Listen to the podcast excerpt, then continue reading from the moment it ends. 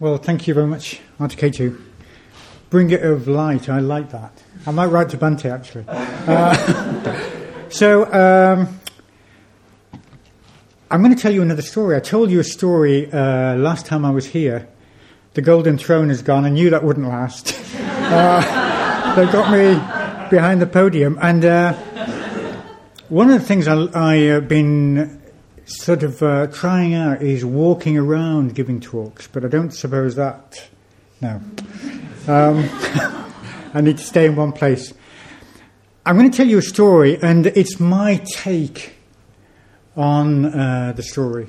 Um, I was talking to Auntie Varden over breakfast uh, this morning, and I was saying that uh, Bhante, Bhante and my father are the two men that have had the biggest effect on my life. And um, um, I have a lot of gratitude for Bhante, a lot of love for Bhante, but there's whole sides of Bhante that I don't know. And actually, the same is true of my father.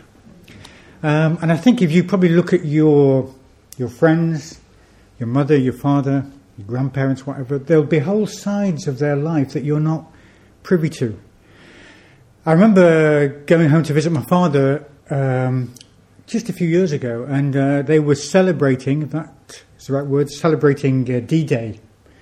And my father was actually involved in D Day, and uh, he talked to me for the first time ever about those incidents over 60 uh, years ago that he'd never been able to talk to anybody about before.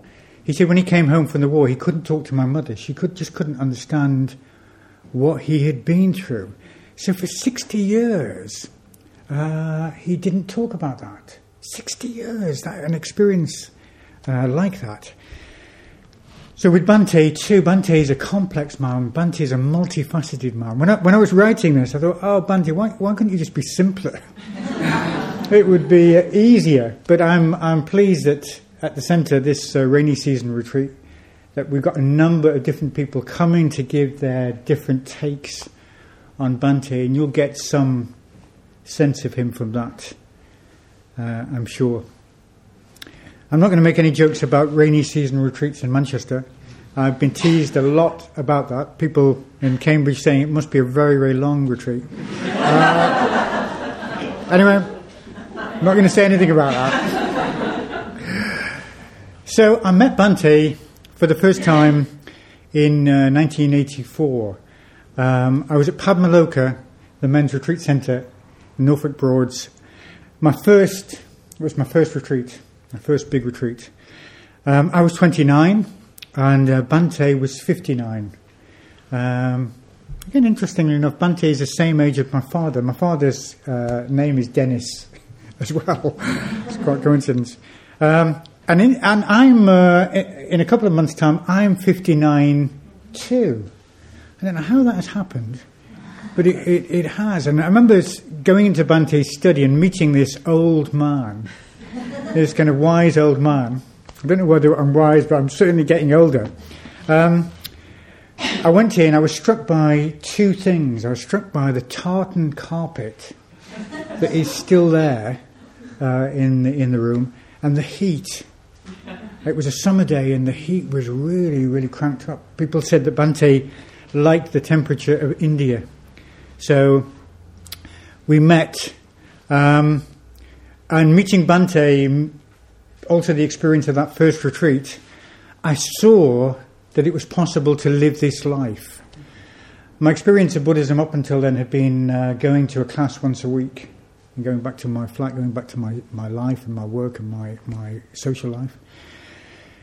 And it seemed possible uh, to live this life. Um, so I met Bhante in his study, um, and I'd heard that he was a wise man, so I wanted to ask his advice about two things, two personal things. Um, I was cheating in a way. I, I, I, didn't have the moral courage at that time to change these two areas. I wanted Bhante to tell me to do it. So, you know, it would be his responsibility, it would be his fault. Um, and uh, I wanted. Uh, I was in a. I was in a relationship at the time. Uh, I'd got a partner at the time, and uh, I think I wanted to get out of that. and um, I was uh, I was kind of I thought well Bhante will tell me to go forth, and um, I was quite taken back when he said to me that it was difficult if you got in, if you were in a partnership and you got involved in Buddhism it could be really difficult for the partner, um, and uh, we could get quite excited about you know finding the Dharma, but what about them?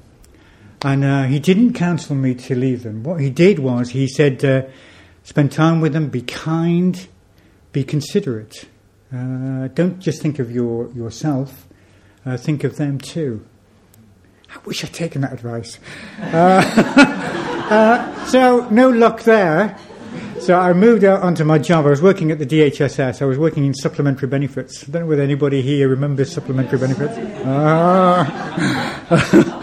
And um, I'd worked there for uh, 11 years, I think. And it was very, it was very kind of stressful, and uh, it was, it was getting worse. And uh, I wanted uh, Bhante to say, "Leave your job, you know, work for the movement." And uh, he didn't. He said uh, it could be really good at DHSS having a Buddhist. You know, think of uh, think of the positive effect on uh, you know your colleagues, and on the people coming in claiming benefits. Uh, so we continued to talk. We had quite a, a far-ranging uh, conversation.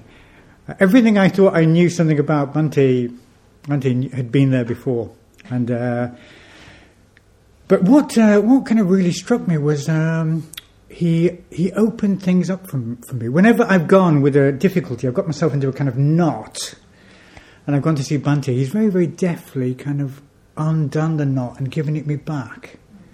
Uh, he's never been dogmatic, he's never been doctrinaire, he's never said, do this. He's, he's deftly loosened it up for me and given it me uh, back. So I left the study and I decided that I would leave my partner and I would leave my job. And I'm always grateful to Bhante for not, uh, in a way, taking the responsibility that I needed to take. I needed to uh, realize it was my decision.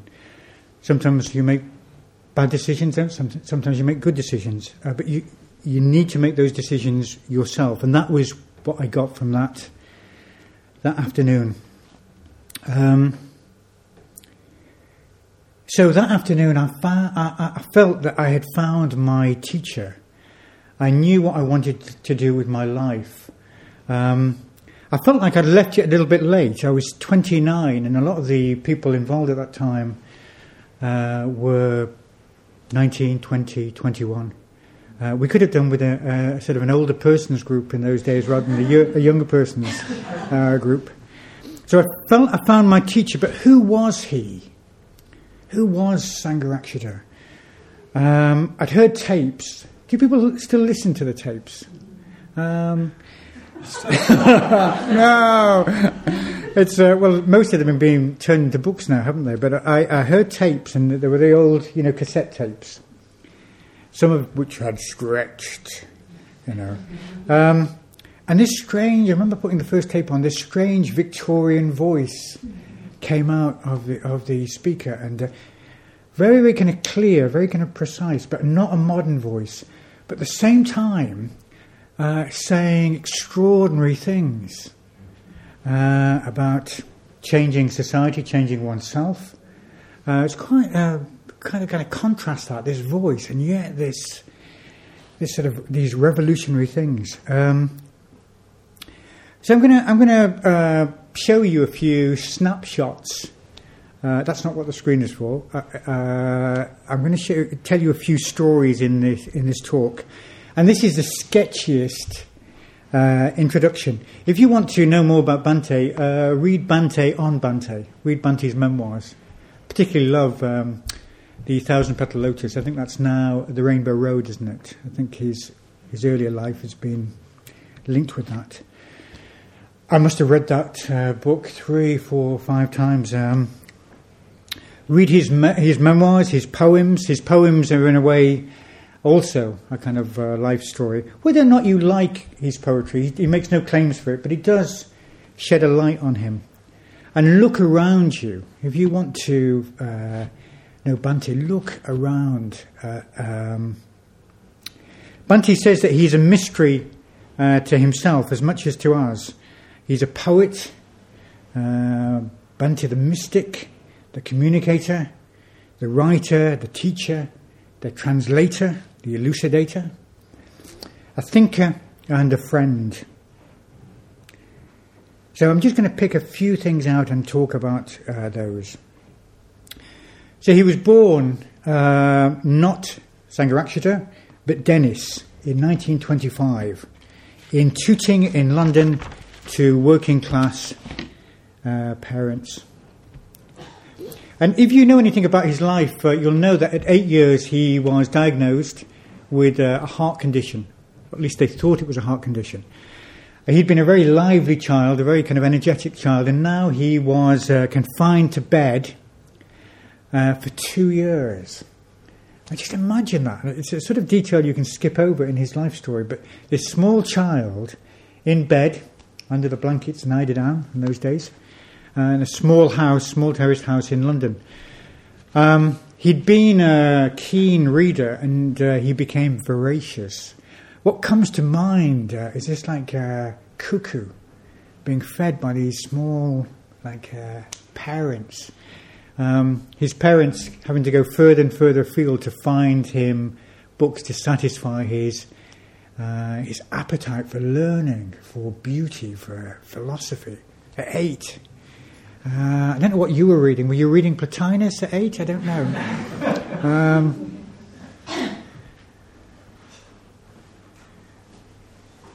so summer, winter, in this uh, small room. When uh, Bhante, when it was clear that he had not got a heart condition, uh, he's just rather excitable, uh, he had to learn to walk again. Um, so two years must be an eternity for a small child being kept uh, quiet. So the book's opening that world. So, so although he's physically in this small space, the book's his imagination dissolving away the uh, the walls of that small room. And uh, he's read, until recently, because of his eyesight, he can't read anymore, but he's read uh, all his life. So now, a teenager, scouring the second-hand bookshops in London, um, one day, uh, discovering the Diamond Sutra and the Platform Sutra, two uh, Buddhist, well-known Buddhist uh, uh, scriptures uh, in one of the second-hand bookshops in London. I love those second-hand bookshops uh, too. I don't know whether you, you do. And opening the Diamond Sutra, uh, once again the walls uh, disappearing, the narrow life kind of disappearing. And I'm going to read something. Um, um, this is from Nagabodhi. Is Nagabodhi coming this time? Right.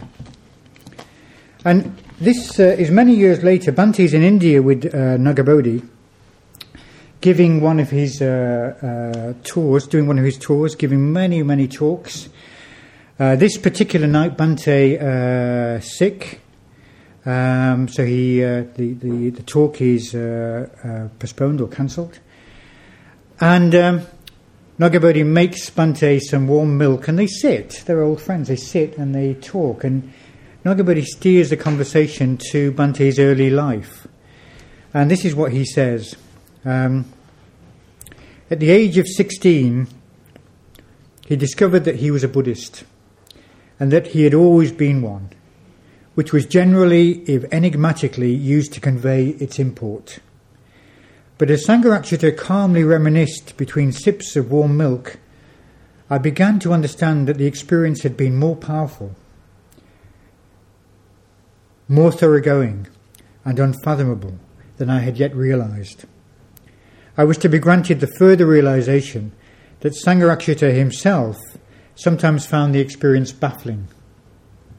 He almost chuckled as he talked of the proverbial flash in which a young lad in pre war England had sustained a clear and exact vision of the metaphysical core of the Buddhist teaching. Without a shadow of doubt, for so it seemed he had seen and felt in his own core exactly what the teachings of Buddhism were fundamentally about. But what is most surprising, he continued, is that none of my subsequent spiritual practice, none of my work as a scholar or a teacher, in fact, none of my experience of Buddhism over the past 40 years has made me feel the need to revise or modify that original insight. He cocked his head pensively as a new thought occurred to him. I do realize that is quite a claim to make. To see in a flash to the transcendental heart of Buddhism is one thing. To understand, unfold, and embody it quite another. The latter has been the task, the all consuming commitment that has fully occupied Sangharakshita's life.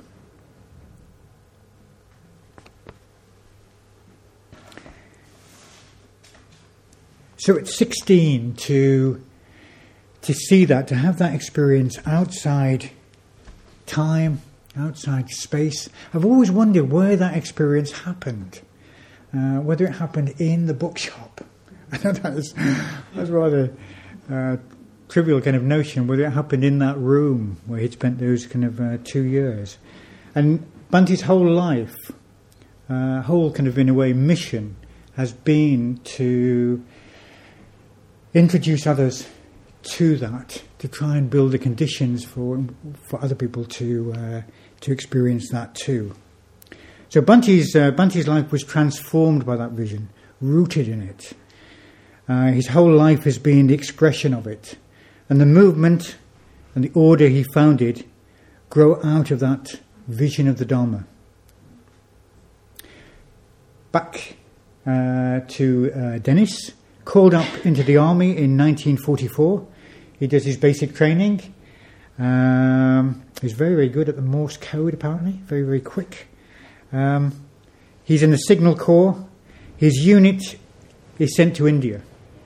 Of all places to send uh, the young uh, Dennis, now Buddhist, he gets taken to India.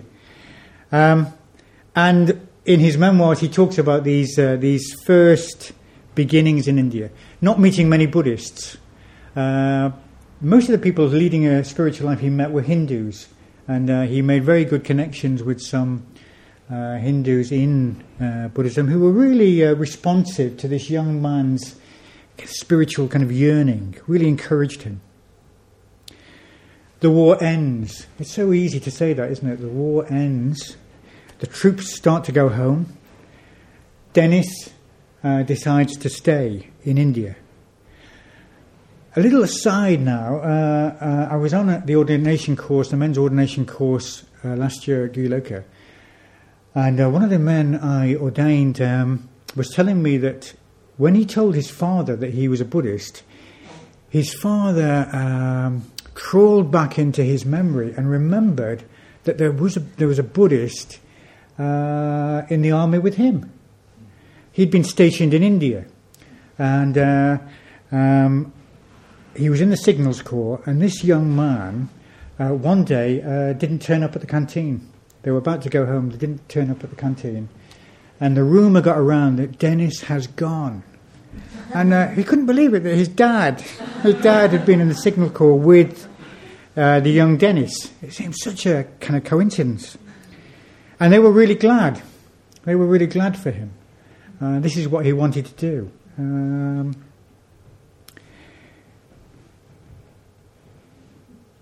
so Bhante has some experience. Uh, he he has some experience of the, the, in a way the futility, the emptiness of some of the Europeans' lives in India at that time, and uh, he uh, he goes and stays at Ananda Mayi's ashram, and uh, in the end, he's kind of fed up with both worldly life and organized religion, and he decides with a young Indian friend, a rather hot-tempered young Indian friend, uh, to go forth so he's 21 at this stage. He's, he's, it's nearly his 22nd birthday.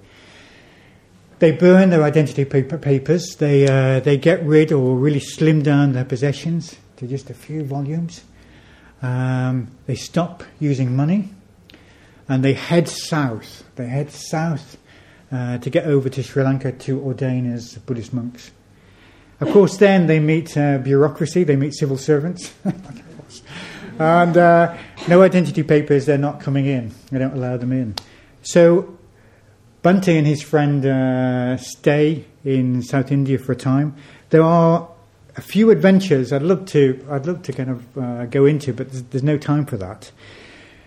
Eventually, they end up at um, Ramana Maharshi's ashram. An ashram is a, a little bit like a um, monastery, not exactly a monastery, but somewhere where you can go and stay, uh, sit at the feet of the teacher.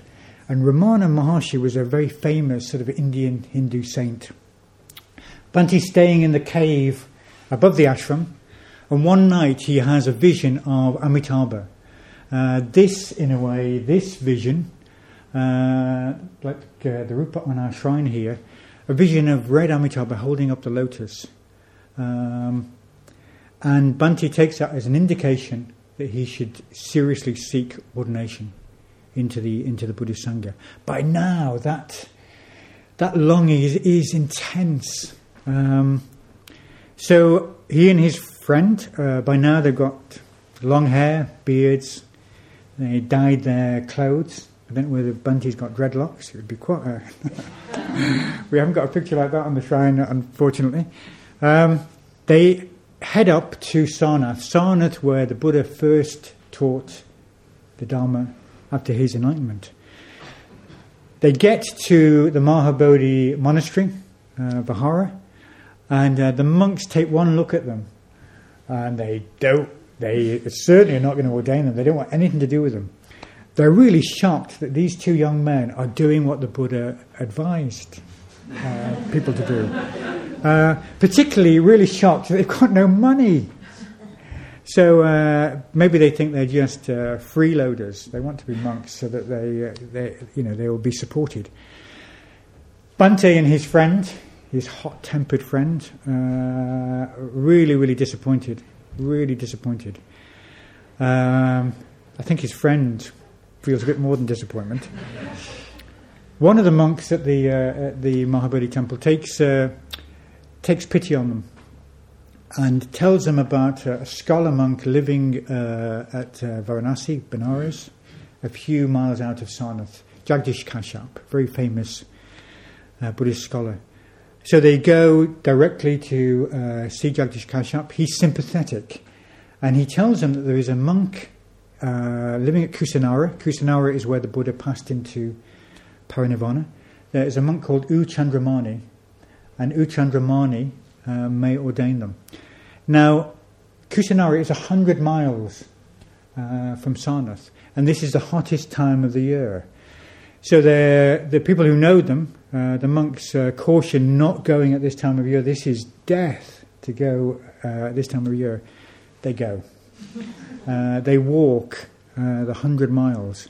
And Bhante describes this. He, he talks about walking through the curtain of fire and they, they have to get up very, very early in the morning before the sun has risen. And uh, when the sun is up, it's intense. they they've got wet towels around their, their heads. One morning they see a tiger's prints by the, uh, uh, by the railway line, a fresh set of prints where they will be walking. But they get, they get to Kusinara they survive uh, the the, uh, the journey. Um, it's interesting asking myself, would I have been prepared to walk hundred miles through the the Indian sun uh, to uh, get ordination? Yes. Um, so they. Uh, uh, they talk to U Chandramani. He's sympathetic. He wants time to think about it and he agrees to ordaining them. And Bhante talks about uh, being ordained with his friend, I think on uh, uh, Buddha Day, I think it was Buddha Day uh, morning, I'm not t- completely sure about that. And the joy, the absolute joy of committing himself uh, to the Buddhist Sangha.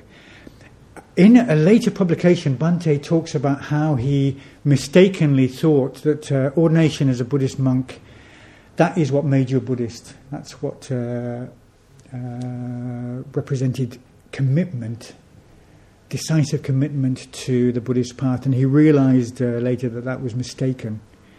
uh, that the ordaining as a Buddhist monk could be, could be as much uh, just joining a religious group as anything else.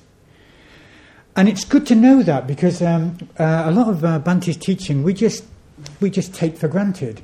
It was hard won. Uh, it didn't just occur to him. It was hard kind of won. Um, maybe I'll say a bit, a bit about that uh, later. They have more adventures. They go up to Nepal, a few more adventures. Uh, Bhante, not very well by this time, um, settles down for a time with Jagdish Kashyap and parts with his uh, fiery Indian friend. A friend who tried to drown him after uh, an argument once. Anyway, uh, I think Bhante's patience had really got to him and he was going to finish him off. Um, anyway, he didn't finish him off. So Bhante settles down with Jagdish Kashyap, who is this scholar monk at the Hindu University at Benares. And he said, uh, learning Pali, studying Buddhist logic, these were very, very happy times for Bhante. Very happy times. Jagdish Kashyap decides to go on pilgrimage and take Bhante with him. So they go on pilgrimage to some of the holy places in Bihar. And uh, eventually they go up to a hill, hill station called Kalimpong. Um, and they spend, uh, they spend a few weeks at Kalimpong with Jagdish Kashyap, some of his disciples. One day, Jagdish Kashyap says to the young Sangharakshita that he has decided to quit being a teacher and he's going to take a different direction. And he's going to leave Sangharakshita um, in Kalimpong. And uh, so one morning he gets into the jeep. Uh, his parting words to Bhante are stay and work for the good of Buddhism. The Newars will look after you. And then the jeep goes down the hill, and Bhante is there, an Englishman in robes, 20, 22, 23. Uh, and that's exactly what he does. He follows his teacher's exhortation, he works for the good of uh, the Dharma. He's not sure that he's steeped enough in, in the Dharma, but that's what he does. And he sets up the YMBA, not the YMCA, but the YMBA uh, the Young Men's Buddhist Association. I've got that song coming into my head now. and it's to help young men practice the Dharma and practically help them as well with their, their studies. Um, and doing this one day, uh, working with the young men one day uh, on English literature, they have to write these sort of uh, précis of uh, poems and uh, other things. Bhante realizes that he's teaching the Dharma uh, through the means of literature. Uh, it never occurred to him before that you could, uh, you could communicate the truths of the Dharma through the arts, through literature. Um, maybe one of our other speakers is going to talk uh, about that uh, more. So he spends his time, he writes articles, poems, he gives talks, he starts two magazines. Uh, lots of adventures at this time. He makes friends, and one of the things that comes through in Bhante's uh, memoirs so much is he's always making friends. He's always making connections with people. I mean, weird, sometimes very weird, weird and wonderful uh, people. Um, he makes friends.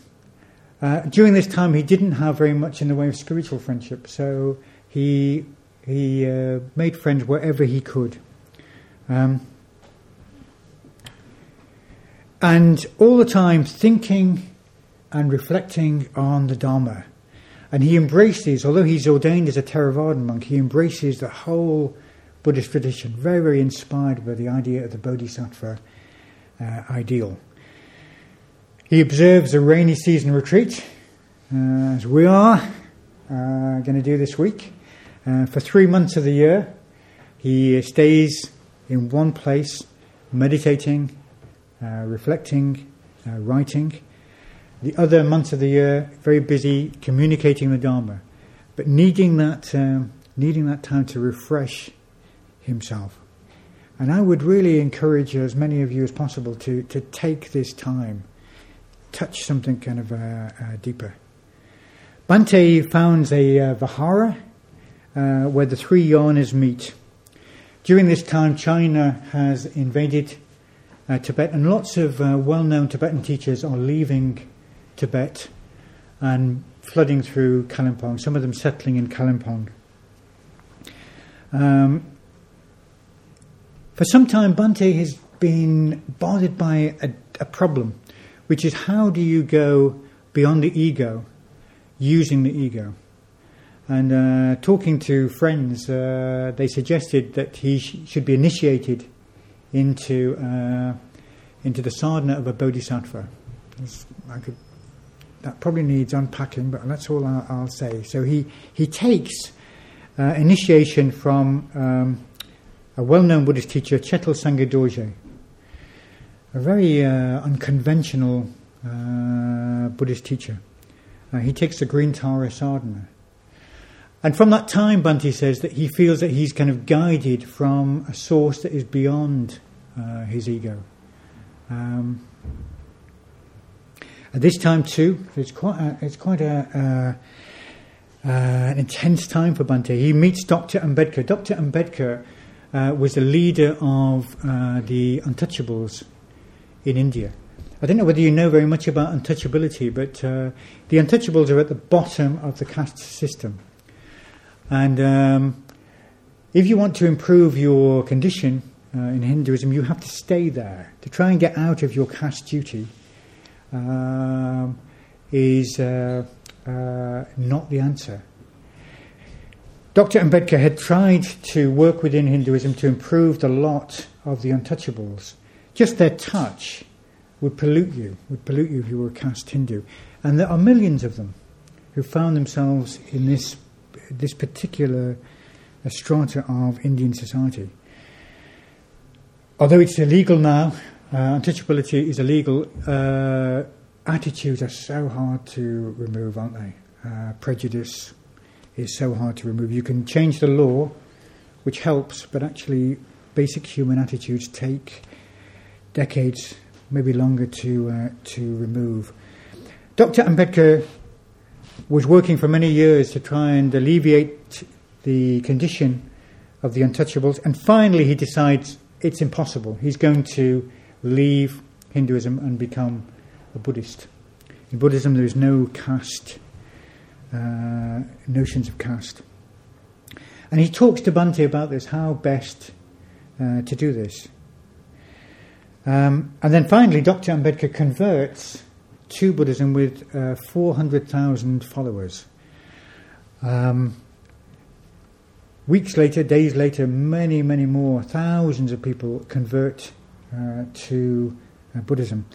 And in Cambridge, slight aside, in Cambridge uh, at uh, uh, Windhorse Evolution, where I work, we, we have a, a number of Indian Buddhists who come from that community, who come from the ex untouchable community and their parents or their grandparents were there. Some of them were there at the Great Conversion. And they say that they felt they were getting out of hell. To become a Buddhist was like getting out of hell. Of course, many of them went back to the villages where uh, they still had to struggle uh, with that uh, prejudice. Um, six weeks later, six weeks after the mass conversions in India, Dr. Ambedkar, who was very, very ill at the time, is dead. Bhante, by an intuition, is in Nagpur uh, very soon after that, maybe the day after that. And uh, this is the heart of the conversion movement in Nagpur, in the centre of India. And um, Dr. Ambedkar's followers are just lost. The light has gone out of their life. And Bhante spends several days tirelessly consoling, exhorting, inspiring uh, them to continue. That Dr. Ambedkar, their, their leader, is still alive within their hearts. Maybe it's hard for us as Westerners to uh, get a sense of what this is like. Um, anyway, I think Nagabodhi is going to talk about India, so this will probably come out in his in his talk. The Buddhists, the new Buddhists of India, have never forgotten Bhante for this. Uh, what he did for them during these uh, these days, uh, keeping that new vision alive in their hearts. And for several, he was in Kalimpong for 14 years, and every year he would go down to the plains and he would teach for several months the new Buddhists. He would uh, communicate to them what it was to be a Buddhist. And uh, he says uh, some later time he hadn't kind of realized before then that uh, Buddhism um, had an aspect of social change about it. Yes, it was definitely about transforming yourself, transforming your mind, changing your heart, letting go of those habitual patterns. Uh, but he hadn't realized it could be a real force for social change in the world.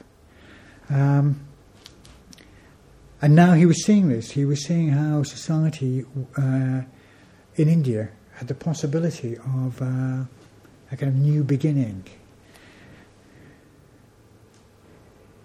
And that insight has been kind of brought into, into the movement. Um, so it's interesting reading his uh, sort of schedule during these tours down to the plains. He gave hundreds of talks, hundreds of talks, worked tire- tirelessly. Uh, but he was one man. There were very, very few monks uh, doing this in India at the time. And people say, uh, uh, people who knew Bhante at that time said he was remarkable. He was unlike any other Buddhist monk.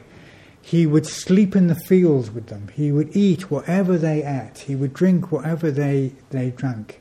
He asked for no special treatment as a Buddhist monk. Um, he befriends Dhardo Rinpoche, who founded a school in Kalimpong that uh, the movement we are still supporting, a school for refugee uh, children, and he takes Bodhisattva ordination. And then something happens. Uh, an invitation comes from England. And Bhante's been following the uh, fortunes of Buddhism in England, tiny, tiny movement. And uh, he's asked to go over and to harmonize conflict uh, in uh, the UK Buddhist movement. I mean, it's tiny, you know, it's uh, two tiny little groups arguing about uh, things. He decides to go on a short visit, and uh, Bhante left England in, in 1944, and he returns in the 60s. And uh, I don't know whether you can imagine what that was like. Uh, if you see some old English films of the, uh, the, the 40s, uh, people are wearing hats like Apex and um, it's a complete, it's a revolution. It's a completely kind of different world. At this point, we should be have uh, the Beatles or the Rolling Stones being played. Uh, it's swinging, swinging uh, Britain, isn't it? And uh, the swinging '60s. I vaguely remember those. Uh, the Beatles, LSD, uh, hippies, rock music, sexual revolution, the, the contraceptive pill, cannabis an interest in Eastern religion. Um, so people breaking away out of the confines of their, their parents' sort of conventions. Um, and it must have been it must have been a complete you know shock to Bhante coming into this uh, world, but he's uh, he's very unflappable, and uh, he works with the Buddhists in the UK. They're rather um, do a lot, you know, uh, quite narrow. Uh, they tended to be middle aged and uh, middle class and uh, rather neurotic, he says. Um, he decides to stay. He does see that there's potential in the UK for Buddhism. So he takes a, a farewell trip uh, to India uh, to see his teachers, to settle the affairs of the Vihara in India, and a letter comes. The English are so good like this. and a letter comes from the trustees of the Buddhist Vihara where he's living. Um, he's been the kind of head monk there, been very, very popular. Things have really started to buzz at the Buddhist uh, Vihara. Um, and he's teaching the whole breadth of Buddhism. They're not very happy about that. They, they, they espouse a rather narrow uh, Theravadan outlook. And what is worse, he's grown his hair a bit. Um, and he's with a friend when the letter comes, and the letter from the trustees says, basically, don't come back. We don't want you back. But you can, you can uh, save face by saying you've changed your mind.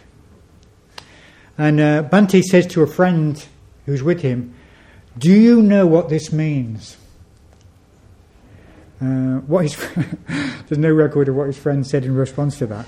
Do you know what this means? And it means a new Buddhist movement. And Bhante is now free uh, to communicate the Dharma in however he wants to. Uh, he's free from the restraints of trying to fit in with these two, well, the staid uh, groups. Um, and this is the birth of the FW, FWBO. Remember the FWBO? uh, actually, it's not. It's the, the, the birth of the Friends of the Western Buddhist Sangha. The FWBO came a little bit later.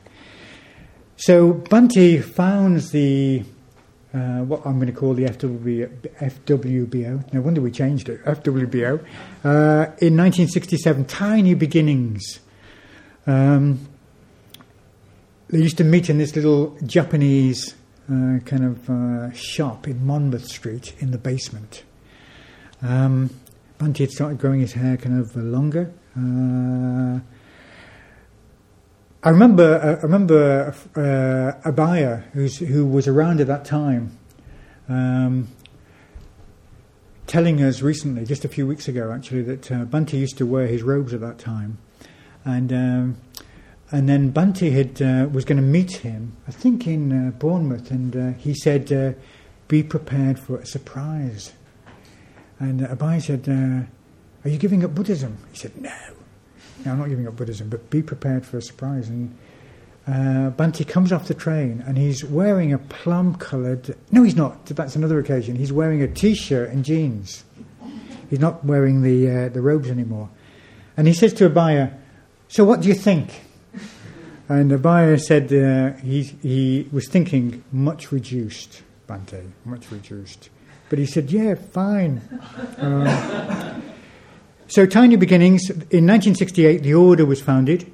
And Bhante decided to, to found an order, not a, uh, not a group, not a society where you would pay your kind of membership. Uh, there are people who are very fond of joining groups. People are very fond of organizing kind of uh, groups. He wanted a, a spiritual community, he wanted a, an order where you committed yourself, you decisively committed yourself to the Buddha, Buddha Dharma, and Sangha. Uh, what your lifestyle would be uh, would depend, uh, as long as it was an expression of that commitment to the Buddha Dharma and Sangha. By this point, he, he no longer identifies it with being a monk, so um, you could be a family person, uh, you could live as a monk.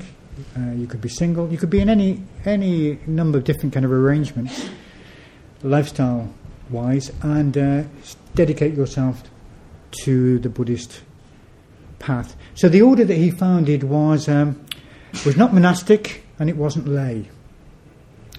Um, it was an equal ordination for men and women.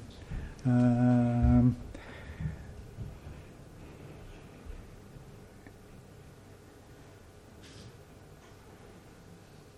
And all the time, Bhante kind of clarifying the principles of the movement, uh, seeing that all later developments of Buddhism came out of going for refuge. The Bodhisattva ideal came out of going for refuge.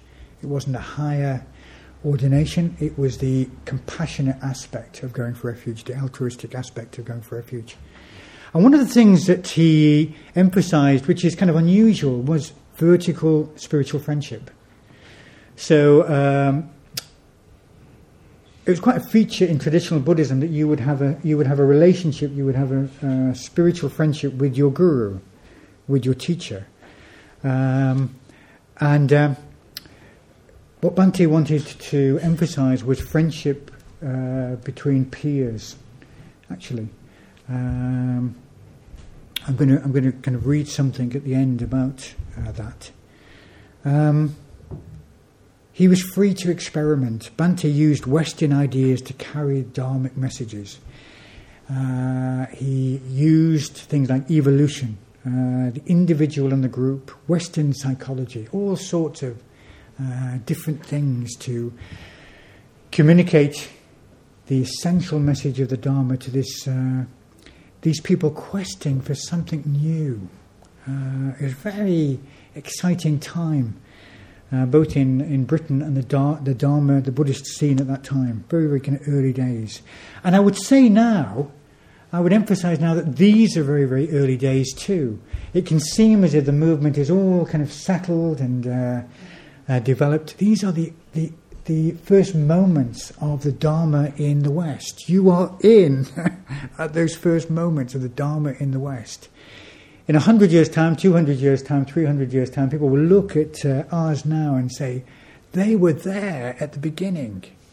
Um, uh, so, what are you going to do about that? Um,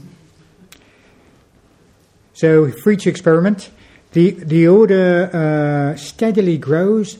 Bhante uh, takes a sabbatical. Bhante uh, leaves the kind of the, the scene.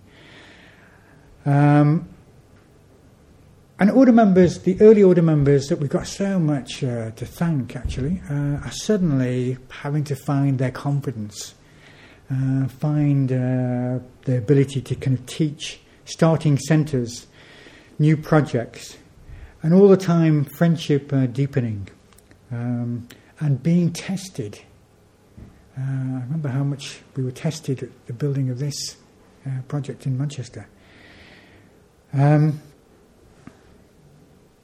Yes, all the time, Bhante clarifying the principles, the ideals, clarifying views through seminars, through series of talks, through meetings, through books, uh, identifying modern wrong views and how they undermine dharmic life, the ideals of the new society, right livelihood, uh, which I'm part of in, in Cambridge, the art and culture, uh, the start of the Indian movement. Bhante left India He's, he worked tirelessly in India, but he was one man, and uh, one man can only do so much. Uh, the order now is established in India. Uh, there are dozens, if not hundreds, of Indian order members now working with that social revolution in India. Um, the movement grows, the movement diversifies. Uh, handing over, Bhante all the time handing over his uh, his responsibilities. Um, so, to finish, I mean, I'd just like to say Bhante has created a, a remarkable thing. He's created a community, um, a community of friends, something that you can kind of touch into, something that you can be part of. And one of the great gifts Bhante has given me are my friendships is a meaning in my life and my friendships and uh, friendships now that go back 30 years. I never thought that I would uh, have the the depth of friendship that I've got um, in over 30 years, and uh, people seeing me as a young, immature, you know, naive uh, man back in my 20s. Uh, growing old, growing kind of old uh, together. Um, so that is one of the that's one of the remarkable things we offer. I think uh, you don't. It's not. A, it's not a, uh, an evening institute. It's a spiritual community um, that you can going to be part of. And I'm going to finish with. A, I'm going to finish with a reading uh, from the Essential Sangharakshita. It just illustrates that. And then we're going to have a, a little bit of a. It's been advertised as a film. I, I couldn't claim that actually. It's rough, and uh, it's um, um, probably breaking all sorts of copyright. This film, because we're using uh, we're using clear vision clips. I didn't even ask. I took them off. I took them off YouTube, and uh, I should be I should be avoiding. Uh, um, Manisha and Pakshapriya and the tea break. So this is what uh, Bhante says about uh, spiritual friendship. And I'm, I'm, I'm reading this to, in a way, illustrate what I'm saying about the importance of spiritual community. And it's important because it communicates uh, the values of the Buddha. But more than that, it's a joy. It's a fantastic thing. Uh, friendship in its own right. Uh, never mind serving a, a, a, purpose, which it does. So Bhante says spiritual friendship is a training in, in unselfishness, in egolessness. You share everything with your friend or friends. You speak to them kindly and affectionately and show concern for their welfare. The development of spiritual friendship is very difficult. Leading the spiritual life is very difficult. Being a Buddhist, a real Buddhist, is very difficult. We need help. And we get that help not only from our teachers, but also from one another. We can't be with our spiritual teacher all the time, but we can be with our spiritual friends all the time or at least much of the time. We can see them regularly, perhaps live with them, perhaps even work with them. If we spend time with spiritual friends in this way, we will get to know them better, and they will get to know us better. We will learn to be more open and honest. We will be brought up against our weaknesses, and in particular, we will be brought up against our natural tendency to operate in accordance with the power mode. If we have spiritual friends, they will try not to relate to us in, in this way, and they will expect us to operate in the love mode as well, to relate to them with metta. Learning to relate to our friends in this way, we will gradually learn to respond to the whole world with metta, with unselfishness. It is in this way that spiritual friendship is indeed the whole of the spiritual life.